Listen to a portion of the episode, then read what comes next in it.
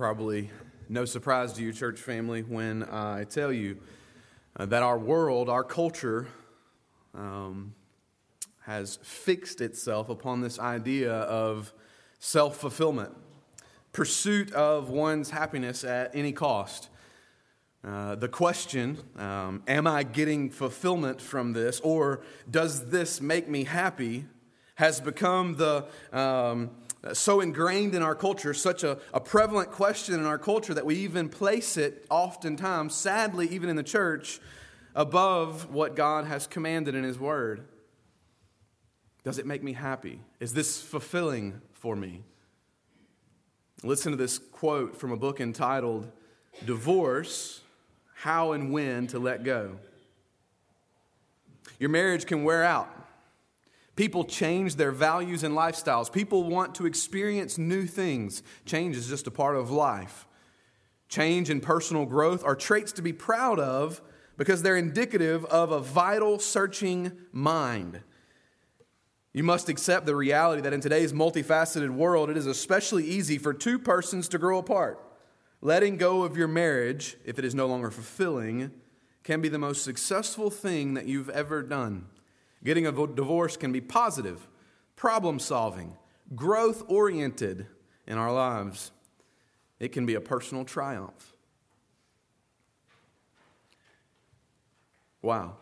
But by making self fulfillment and my happiness, one's own happiness, the guiding principle of life, then you can call failure, marriage, failure, you can call success, according to this quote, Something that's disintegrating, you can call growth.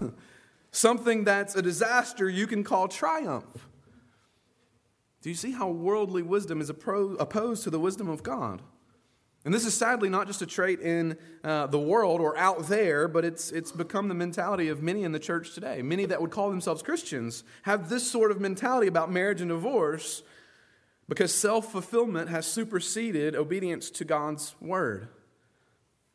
Kent Hughes says in his commentary on this passage what a tragedy. That the elevation of one's self fulfillment is the ultimate good, and it functionally reduces God's word to an optional guidebook to meet one's emotional needs. The inerrant Bible is replaced by humanistic value systems in the Christian's life, and this is a deadly error. Listen, more than self fulfillment or even our own happiness, we need obedience to God's word. God is not this morning in heaven wringing his hands with anxiety, biting his fingernails, worrying about whether you or I are happy or not. But he is looking for obedience among his people. And in Samuel, 1 Samuel chapter 15, Samuel says that God actually desires obedience more than worship.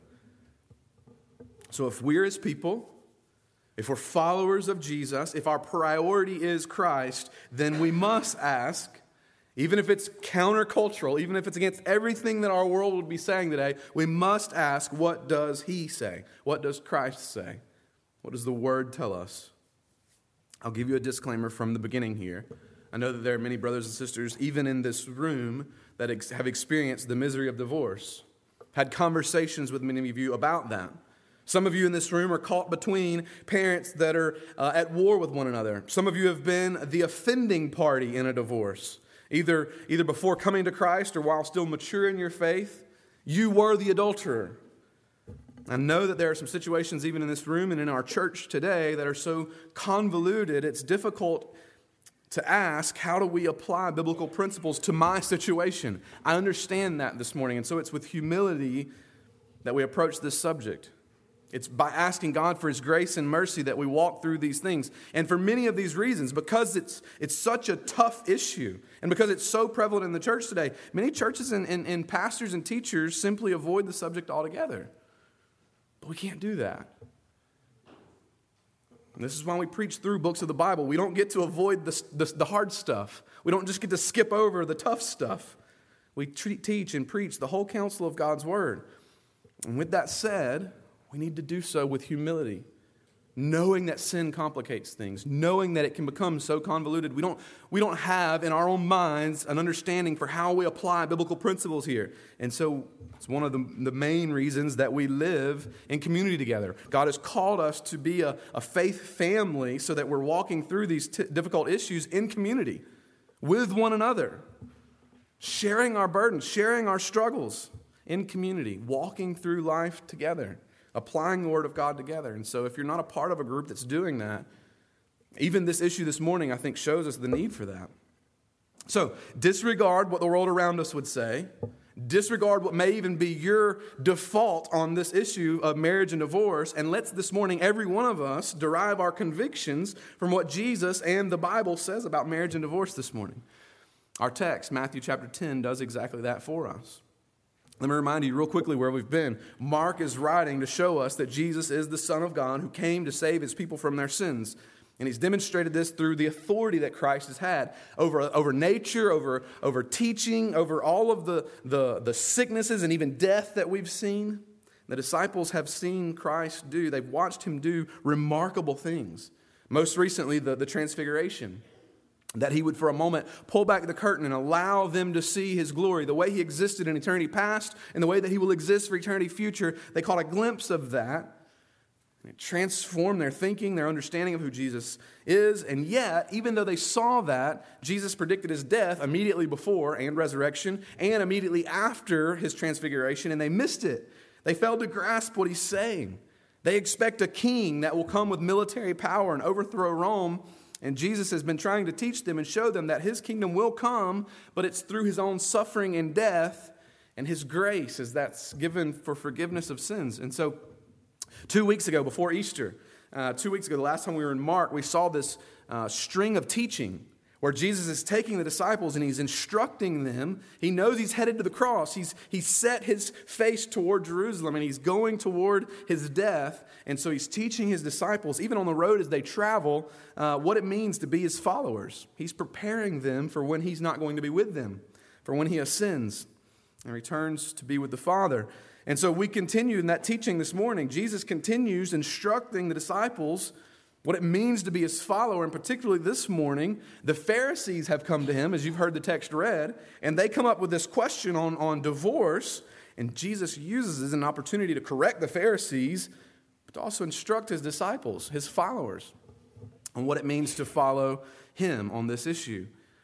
And so, set the context for you a bit. You see in verse 1, it says, He left there. Well, where is there? It's Capernaum. This is his home base for ministry.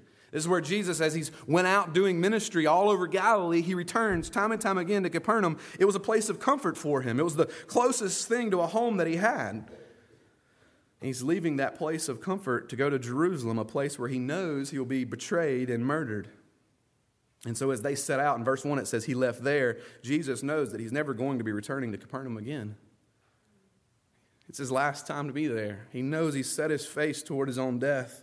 Then it says also that he went to the region of Judea and beyond the Jordan. Why is that significant? Why would Mark tell us that?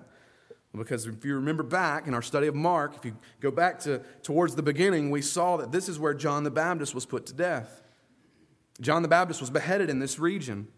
This region is under the authority of Herod. You remember him, the Herodians.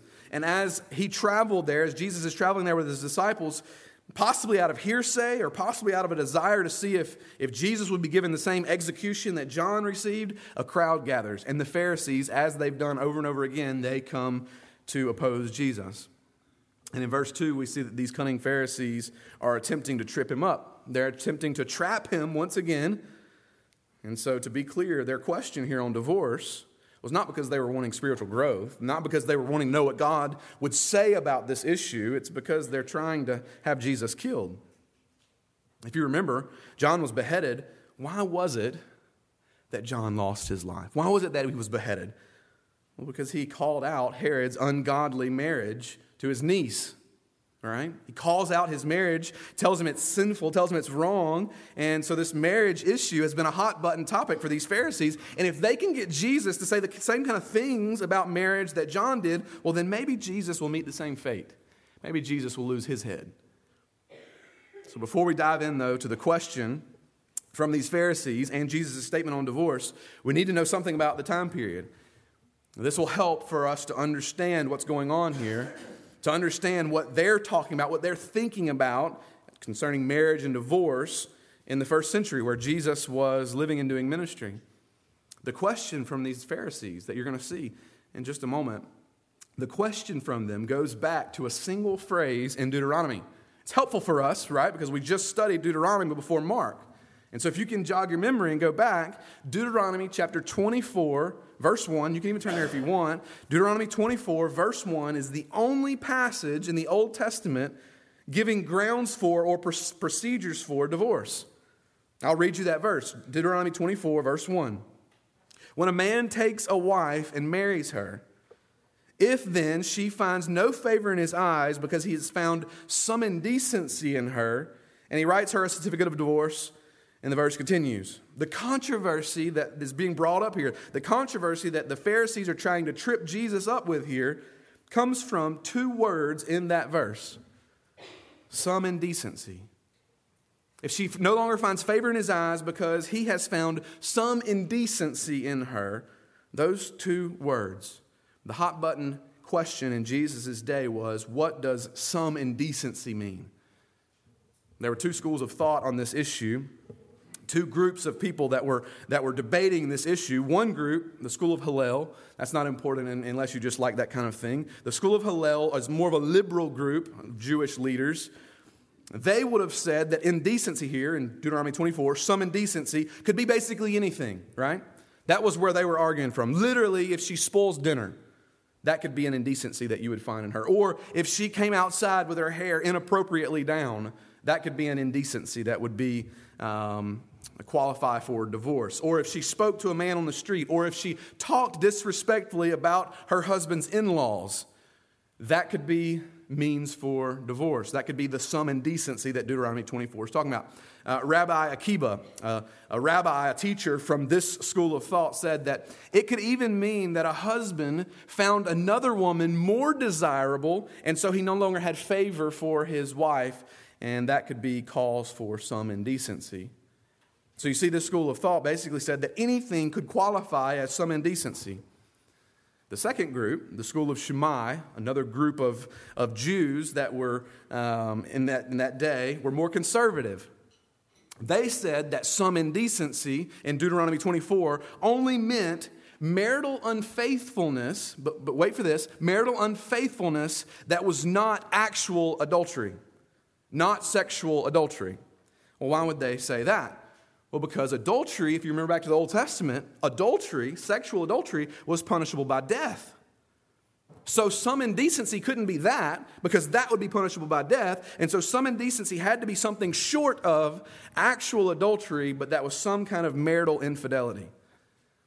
And so, this conservative and liberal debate was the context for this discussion. It was the context for this question from the Pharisees. They come up to Jesus and they want to know where Jesus is going to stand on this question of what qualifies as some indecency. What gives us grounds to divorce our wives? That's what they're asking Jesus. And you see it in verse 2.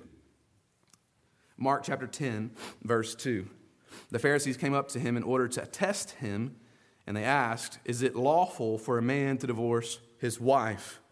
Now, often, as we've done as we've studied the Gospel of Mark, Mark will share a story, and then the other Gospels may share the same exact story, but add additional details, may say it in a different way. And so this morning, Matthew's Gospel does that. And so you may want to keep a finger in Matthew chapter 19 as well as Mark chapter 10. Or if you have a neighbor sitting by you, maybe they keep their finger in Matthew 19 and you keep yours in Mark 10 and you sit by them so you can see both of them at the same time.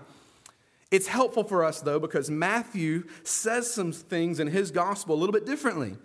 gives us a clue as to what these Pharisees are trying to do toward Jesus and tripping him up.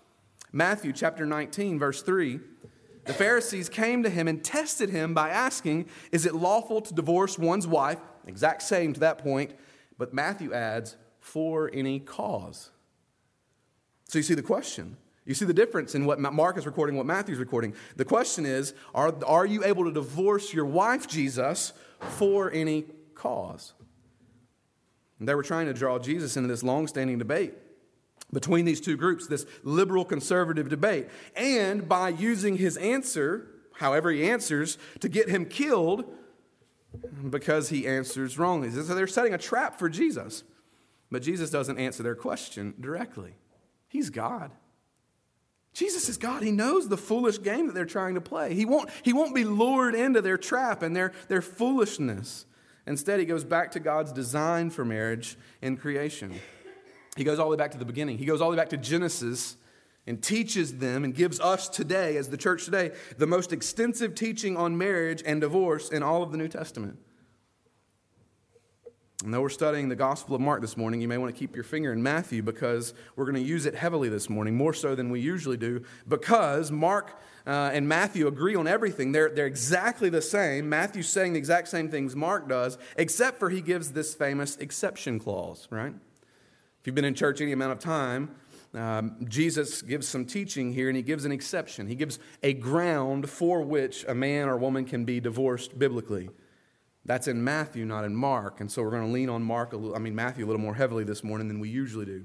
So, I guess two points this morning, if we would have points. Number one, Jesus' instruction on divorce. Jesus' instruction on divorce. Matthew chapter 19, uh, verses 4 through 12.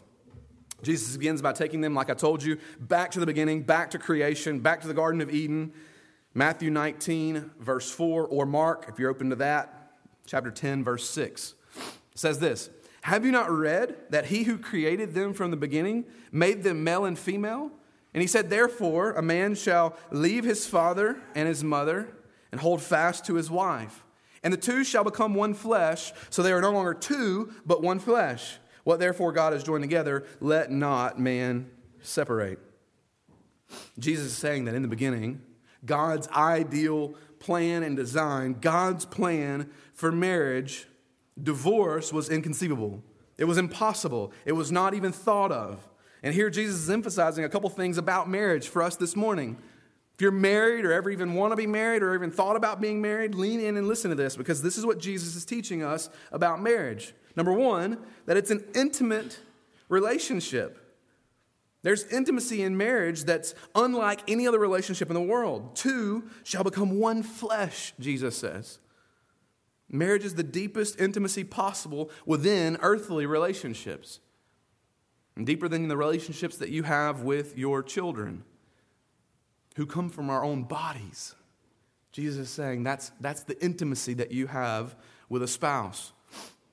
Jess has a recording from the first time that I laid eyes on Desmond. Jess had been a trooper. She had been knocking it out of the park all day long, laboring, and they decided to do a C section. And so we went in and and we didn't want to miss that moment, so she hits record on just the audio recording on her phone. And that moment when Desmond in, entered into this world and I laid eyes on him, it was overwhelming, instantaneous love. And you can hear it in the recording. I just lose it. That bond that was created instantly. That bond that grew the, the second I saw him and held him in my arms, the love that developed and increased as, as he's grown older and he's gotten bigger. I love my son. Yet I'm not one flesh with my son. I'm only one flesh with that woman on the front row, with my wife. There's an intimacy there. There's a one flesh union that exists between a man and his wife that doesn't exist in any other relationship on this planet. Second, I told you Jesus was emphasizing a couple things. Second, Jesus is emphasizing the permanence of marriage. And you see this. He's in verse 6, chapter 19, verse 6. Jesus adds his own comment to the quote from Genesis. So Jesus quotes Genesis, but then he adds his own comment. And by the way, he can do that because he's God. We can't do that, but he can do that because he's God. He says this in verse 6 They no longer are two, but one flesh. What therefore God has joined together, let not man separate. There was never a thought of divorce ever. God's plan from the beginning, beginning was monogamous, intimate, enduring marriage between one man and one woman, and anything less than that is a departure from God's plan. But Matt, you may be thinking, I can see the wheels turning. Matt, didn't the fall happen? Didn't sin enter the world? Didn't sin mess things up? Well, yeah, great question. I love how you're thinking this morning. It did, There's some things that are not possible after the fall that were possible before the fall, like pain free childbirth. And all the mamas in the room are like, yeah, amen. But the fall and sin did not change God's standard for marriage. You see this in Malachi, Old Testament, Malachi chapter 2, verses 14 through 16. Malachi chapter 2, verses 14 through 16. Why has God abandoned us, you cry? I tell you why. It is because the Lord has set, seen your treachery in divorcing your wives and has been, uh, who, have, who, you, who have been faithful to you through the years, the companions you promised to care for and keep. You were united to your wife by the Lord. It's God's wise plan when you were married that the two of you became one person in His sight. And what does He want? Godly children from your youth. Therefore, guard your passions. Keep faith with the wife of your youth, for the Lord, the God of Israel, says He hates divorce. So, what do we learn? Divorce is a tragedy because it's a departure from God's plan. And all of this modern talk in our culture in recent years about creative divorce or positive growth oriented divorce is all just a confused understanding, is a confused understanding of God's original design. So let's continue. Again, follow the reasoning of the, the conversation. Follow the conversation that these Pharisees, this questioning that they bring to Jesus. The Pharisees are asking, Can a man divorce his wife for any reason, for any reason that he wants? And Jesus responds by saying that divorce was never God's plan. From the original, it, from, the, uh, from uh, creation, like, it was never God's standard. And so the Pharisees, they back up and they try to come at him again. They just back up and try to, try to answer, ask the question again. And you see this in Matthew 19 7. Or if you're open in Mark, Mark 10 4. They said to him, Why then did Moses command one to give a certificate of divorce and send her away? Their logic is this Well, Moses made provision for divorce in Deuteronomy 24, so how can you, Jesus, say that it's not a part of God's original plan? Seems to be a valid question, right? Well, let's see Jesus' answer in verse 8. He said to them, Because of your hardness of heart, Moses allowed you key for us, allowed you to divorce your wives, but not from the, but from the beginning it was not so. And so his answer here is actually correcting the Pharisees' understanding of the text. No, no, no, Jesus says. Moses only permitted divorce, he didn't command it, as you've misspoken, as you've misunderstood your Old Testaments. Go back to Deuteronomy 24, Pharisees. Moses didn't command divorce, he commanded a certificate to be, to be given to the, the wife if there was going to be a divorce. Why? Because of your hardness of heart. So if in your sin you're going to persist and, and do this anyways, then Moses is commanding you to give a certificate because of this woman's, for this woman's protection, to make sure that she's cared for. Because without this certificate, she would be subject to exploitation, she'd be subject to legal consequences. This certificate kept her from, uh, from being abused. It also kept the man from being able to marry her again, right? Whenever he felt like it, he could just divorce her and then remarry her if it was convenient. She could be treated like a piece of property, like a slave. Marriage was not something that you could just walk in, into and out of whenever it was convenient. So, Jesus says, if in your sin and hardness of heart there's going to be a divorce from your wife, which was never God's plan, anyways, then you're not going to just do so and simultaneously destroy this woman's life. And so now that Jesus has set the record straight for both of these, these questions from the Pharisees, we get to the heart of Jesus' teaching on divorce. Some call this the exception clause. basically, this is what Jesus is saying about the only grounds permissible for divorce, the only reason uh, that you could have biblically a divorce. And this is in Matthew 19 9. And as I told you before, this part is not in Mark's gospel. And so if you have your Bibles open to Matthew 19 9, Mark's is just a shorter version of the same text. Matthew 19 9. And I say to you, this is Jesus speaking, whoever divorces his wife except for sexual immorality and marries another commits adultery. Jesus grants that divorce is permissible. Again, not ideal, not God's plan, but permissible. And many have taken this statement from Jesus, and like the Pharisees, remember what the Pharisees are doing here in this whole thing, anyways. They're taking Deuteronomy 24 1 and the two, the two words, some indecency in Deuteronomy 24, and they're using it to create a loophole so they can divorce for any reason they want. And many today are in different schools of thought over Jesus' teaching here, this exception clause. Many have used Jesus' teaching here to try to create loopholes. Well, sexual immorality could mean anything. So I've got all kinds of ground, right, for divorce. And the whole thing hinges upon what Jesus means by except for sexual immorality. These two words hold the meaning for Jesus' statement, particularly the word immorality, sexual immorality. The Greek word here in the original language that this was written in is the word porneia. Sound familiar to you? We get our English word pornography from it. So some of you heard that and think, well, that means if my husband looks at porn or has ever looked at porn, then Jesus is saying that I can go and get a divorce, right? Not so fast. I said we get our English word from it, but that's not originally what that word meant. Greek dictionaries will tell us that that word means fornication, prostitution, or any other kinds of unlawful intercourse. When porneia is applied to the married relationship, when porneia is applied to what happens in marriage, then it means, then our text reads exactly like it does sexual immorality, which is the word used in most of our translations. Otherwise, illicit intercourse, adultery, homosexuality, bestiality, some type of sexual intercourse that happens that's not within the confines of God's original plan and design. So it's important to observe in the context that Jesus is sharing this information. Remember, their world is much different than ours. And in the context of that Jesus was sharing this, all of this was in conversation with the Pharisees about their Old Testament law, right? They're asking something about Deuteronomy 24.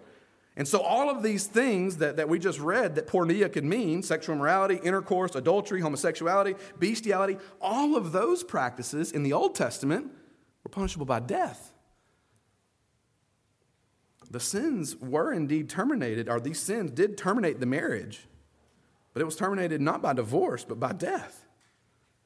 And by Jesus' time, again, remember the Jews in Jesus' time, Jesus and these Pharisees were living under Roman rule. And so Roman government had made it difficult to obtain a death sentence for these religious offenses. And so Jewish practice by that time was to substitute divorce for death. These two schools of thought that we just talked about, the conservative school and the liberal, liberal school, they were not discussing whether divorce was permissible for adultery. That was clear. Every, everyone already believed that and practiced that. And so, what's the point, Matt? Well, all of this, in all of this, this whole conversation, what we see is that Jesus, the Son of God, who has authority over all, is being far stricter than either of these two schools, than the liberal school the Shammai or the, or the Hillel. Jesus' teaching is much more strict. He's superseding the te- teaching of Deuteronomy 24 and saying that the only grounds permissible for divorce was sexual immorality, an offense that was originally, if you remember, punished by death. The plain reading of Jesus' teaching is clear. When Jesus says something, he means it. He permitted divorce and remarriage on one ground and only one ground sexual immorality. Notice that he permitted it, he did not command it. Divorce is never mandatory. I think too often in our day, too, too many men and women eagerly pounce on the infidelity of their spouse as an opportunity to get out of a relationship that they didn't want to be in, anyways. Oh, he broke it. He broke the law. He broke the rule that Jesus gave, so now I can divorce him. It's easy to look for a way out. Instead, why don't we work for ways to stay together and work through the sin and the problems so that our, our marriages would glorify Christ? Again, going back to Mark 10, our passage, see how radical this teaching is from Jesus. Mark 10, verses 10 through 12. And in the house, the disciples asked him again about this matter. You can see they're struggling. And he said to them, Whoever divorces his wife and marries another commits adultery against her. And if she divorces her husband and marries another, she commits adultery. Jesus had eliminated the loopholes. He had taken the loopholes out of Deuteronomy 24, and this was revolutionary. This was radical thought. As Jesus has done time and time again, he'll take something that was in place, something that they, they believe to be you know, religious truth, and he turns it on his head and he makes it so much more strict under his ethic. The disciples' response to this teaching indicates how radical it is. You see it in Matthew 19. I know we're flipping back and forth, but 19, verse 10. His disciples said to him, If such is the case of a man with his wife, it is better not to marry. If the grounds for divorce, the only biblical grounds that you're going to give Jesus for divorce is sexual immorality, and it's better for us to not even get married. If the exceptions of the school of Hillel and the school of Shammai, the conservative school and the liberal school, are both wrong, and only grounds for divorce is, is, is, is, is adultery, then it's better to stay single, Jesus. And teaching this, I understand, church family, that hearing this and teaching this is out of sync and out of style with our culture. If you watch TV or movies today, this teaching probably sounds primitive. People, people enter into and out of marriage just so flippantly.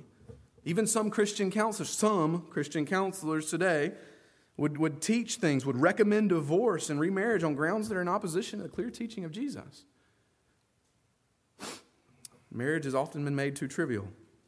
It's often talked about as if it's just a, a sexual union that dissolves when our, our love grows too weak or, or gives out, no longer finding fulfillment in this relationship.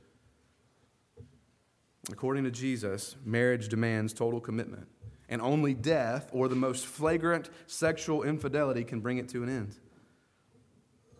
We've seen Jesus' teaching on divorce and what the, what the Bible would record Jesus as having said about divorce, but is this all that the Bible says about divorce? Is this the, the conclusion of the matter? Does the Bible say something else? Well, yes, it does.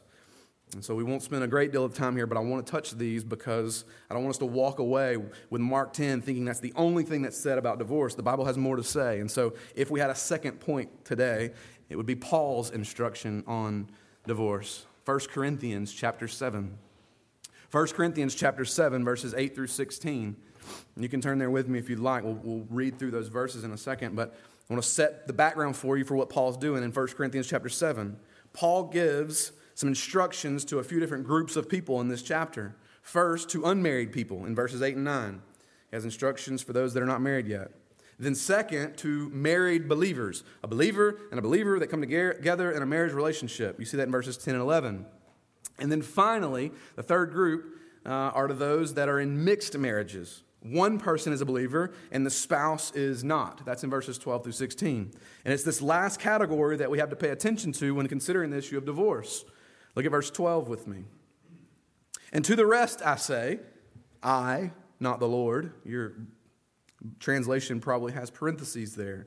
Some have misunderstood this to say that Paul is, is stepping over for a second. And he's saying, This is really just my opinion, and, and it doesn't matter as much as what the Lord said. So I say, but, but not the Lord. But that's not what's happening here. That's not, what ha- that's not what's happening here because he's saying, I'm going to deal with uh, some cases that the Lord himself did not give a specific verdict on while he was on this earth teaching. Remember, as a writer of Scripture and as an apostle, Paul has the same full apostolic authority to, to give commands in the Word of God that Jesus would have had because he's preaching and writing under the authority of Christ. And so he's simply saying, I'm diving deeper into an issue here with some details that Jesus did not address before he ascended. That's, that's what's going on there with that parentheses, I, not the Lord. He's just making it clear there. And so the verse goes on. If any brother has a wife who's an unbeliever, and she consents to live with him, he should not divorce her. And if any woman has a husband who is an unbeliever, he, and he consents to live with her, she should not divorce him. Paul knew that in Corinth that there were people coming to faith in Christ from, from pagan backgrounds, and as they came to faith in Christ and were already married, there would be a, a, a Christian and pagan union. They would be unequally yoked. And so, in, in this instruction, the Christian here, he's, he's commanding there, he's teaching. The Christian should not leave the unbelieving spouse. And then in verse 14, he gives the reason behind it. Look at verse 14. For the unbelieving husband is made holy because of his wife, and the unbelieving wife is made holy because of her husband. Otherwise, your children would be unclean. But as it is, they are holy. The reason for staying together, a Christian with an unbeliever, is that the unbeliever will be influenced toward Jesus and also the children by the life of the believer.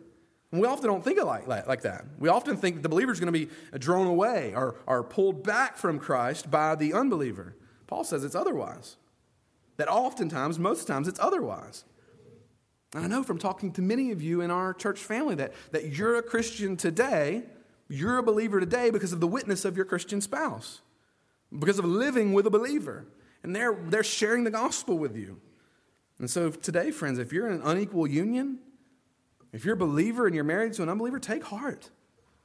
There's hope. There is, there, is, there is hope and great possibility that your faith will prevail and that God will use it to draw your spouse to himself. But it's in verse 15, as we continue, verse 15, that we see this continued teaching on divorce. Look at verse 15. But if the unbelieving partner separates, let it be so.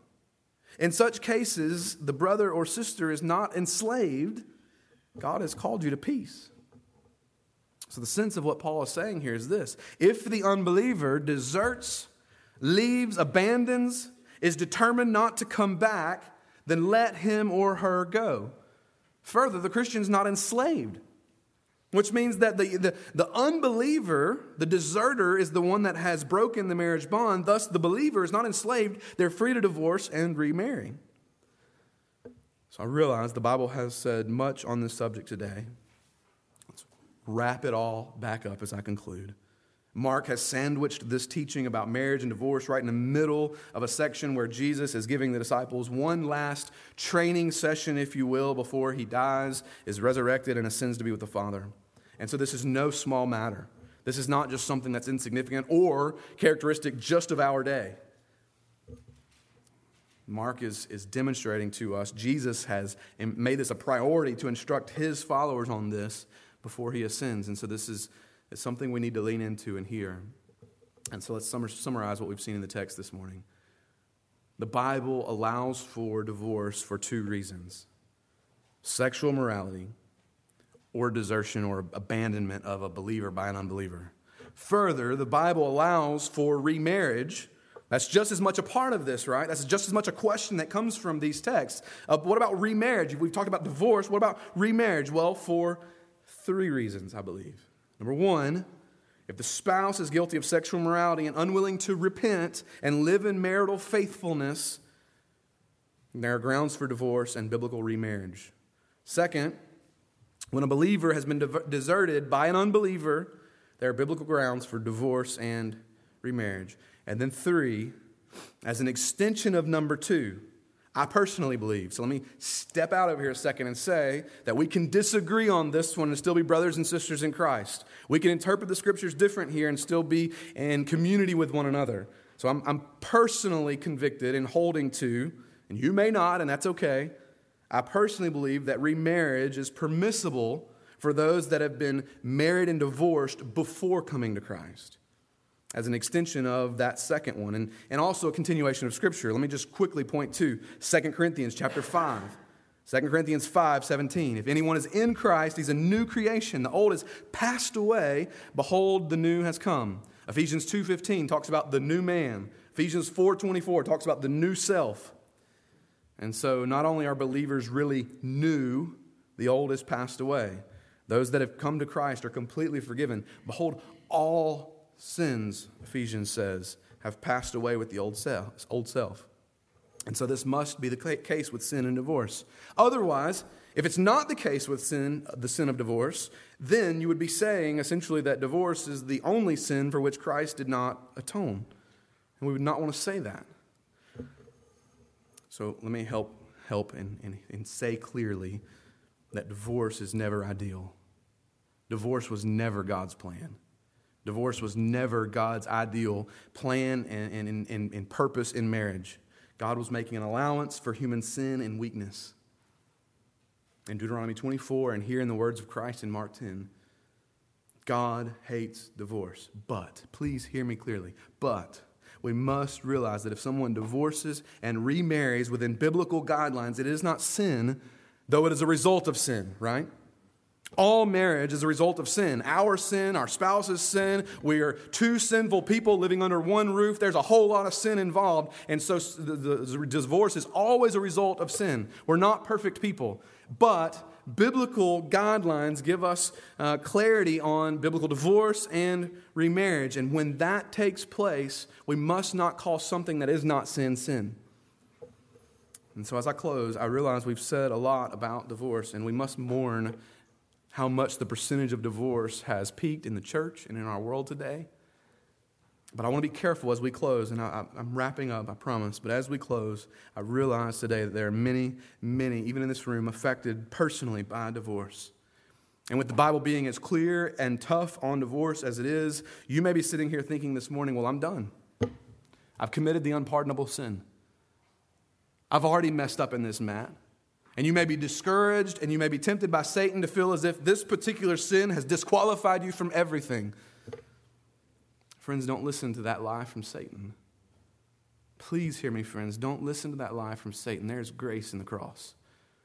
Listen to this quote. Dr. Martyn Lloyd-Jones says this way better than I ever could have. So let me let me let him encourage you this morning. He says this: Even adultery, even adultery is not the unforgivable sin. It is a terrible sin. And God forbid that there should be one who feels that he or she has sinned himself outside of the love of God or outside of his kingdom because of adultery. No, friends. If you truly repent and realize the enormity of your sin and cast yourself upon the boundless love and mercy and grace of God, you can be forgiven, and I assure you of your pardon.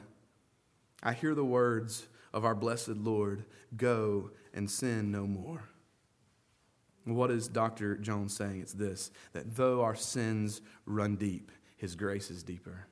And though our sin is great, his mercy is more. And that pertains to us whether our sin was adultery, divorce, lying, gluttony, pride, anger. His grace is more, and it abounds for each and every one of us. And so, listen, Poplar Spring, we want to make the main thing the main thing, and that is the gospel. The Bible refers to us, the, the Christians, the believers in this room, as the bride of Christ, and Jesus is the groom.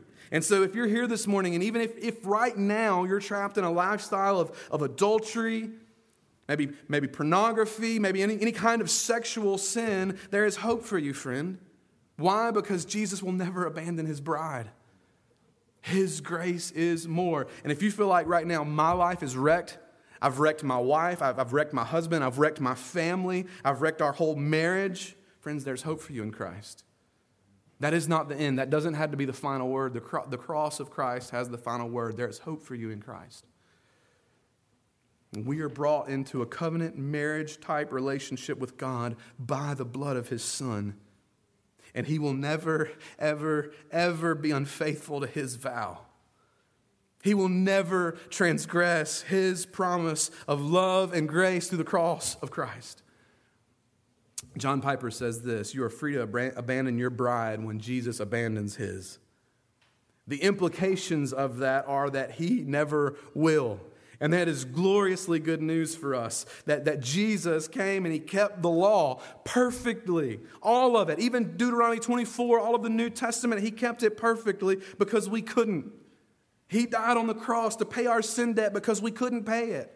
He rose from the grave to conquer sin, death, and hell because we couldn't do it. He is the faithful husband that we could never be. He upholds and keeps the covenant relationship. Come to Him today and repent and be forgiven, regardless of what your sin is.